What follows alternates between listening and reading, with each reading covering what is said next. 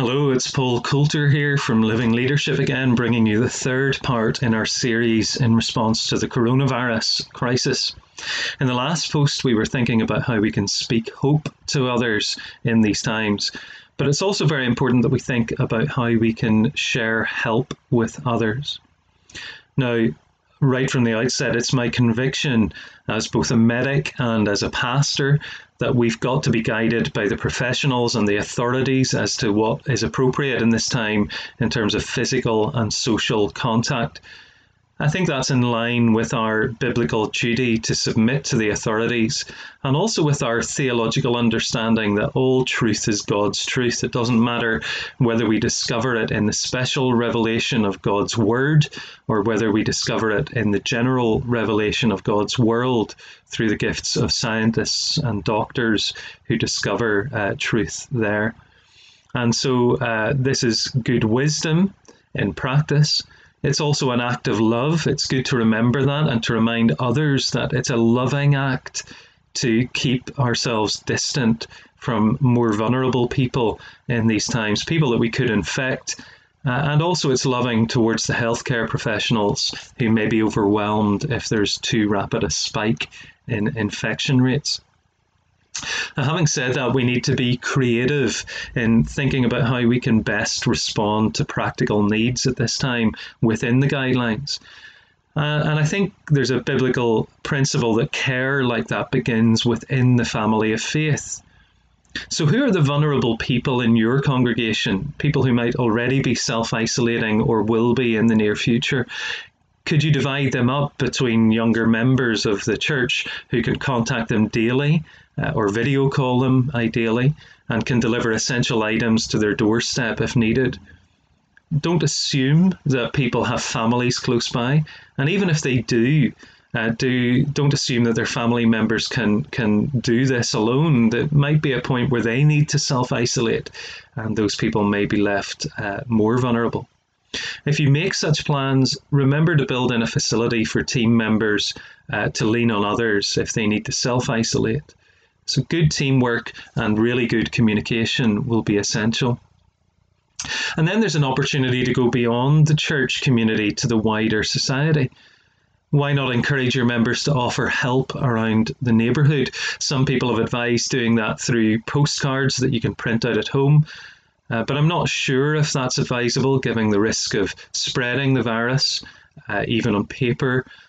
So maybe going around, if you don't want to do the postcards, go around with an A4 poster that you can hold uh, through the window without expecting them to open the door. Uh, or if you're really brave, maybe you want to go out like a town crier and announce your availability with a loud hailer. Uh, find a way is really what we're saying. And of course, all of that assumes you don't already have their phone numbers. But if you do, of course, you can just lift the phone. Now, again, the help that you can offer might be limited deliveries of food, deliveries of medicine to the doorstep, or simply a smiling face of a real person who cared enough to call by, but it can be an expression of genuine compassion. If you can do it clearly in the name of Jesus or of the church, all the better. Let Him have the glory for the good deeds you're, you're doing, after all, they're only a response to His grace towards us. And on that note, if you're deciding to take action as a church, think about whether you could do it in partnership with other gospel churches in your area. You're more likely to be able to cover the whole neighbourhood without missing any. And it's a wonderful opportunity again to show unity in Christ.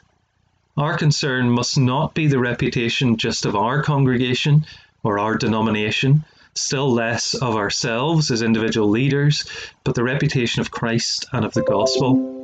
And as discussed above, there are strong biblical reasons for such partnership, but it's also practically wise in this moment. More widely, we're going to need to realize that there are economic challenges ahead, quite possibly severe ones and long term for many of the people in our congregations. So, how can your congregation respond to this? Can you set up a hardship fund? Begin saving now so that when needs increase, you can respond. And my advice would be not to make this your project as a pastor or minister, but seek a godly deacon with the right skills and gifts to lead the way. so that you can remain focused on the ministry of the word and of prayer. But can your church also facilitate provision of food needs for church members who will be economically affected? You can encourage those who can to buy some extra perishable foods or non perishable, rather, uh, like the kind of things that food banks are looking for. Uh, and enable people to help to keep them in the church building or the office, and then let people know that they're there, keep them clean, obviously. I'm not talking just here about your regular donations that you might already make to food banks or other ministries that help those outside the church, but an additional pool of money and food to help church members in need, because again, this duty begins within the household of faith.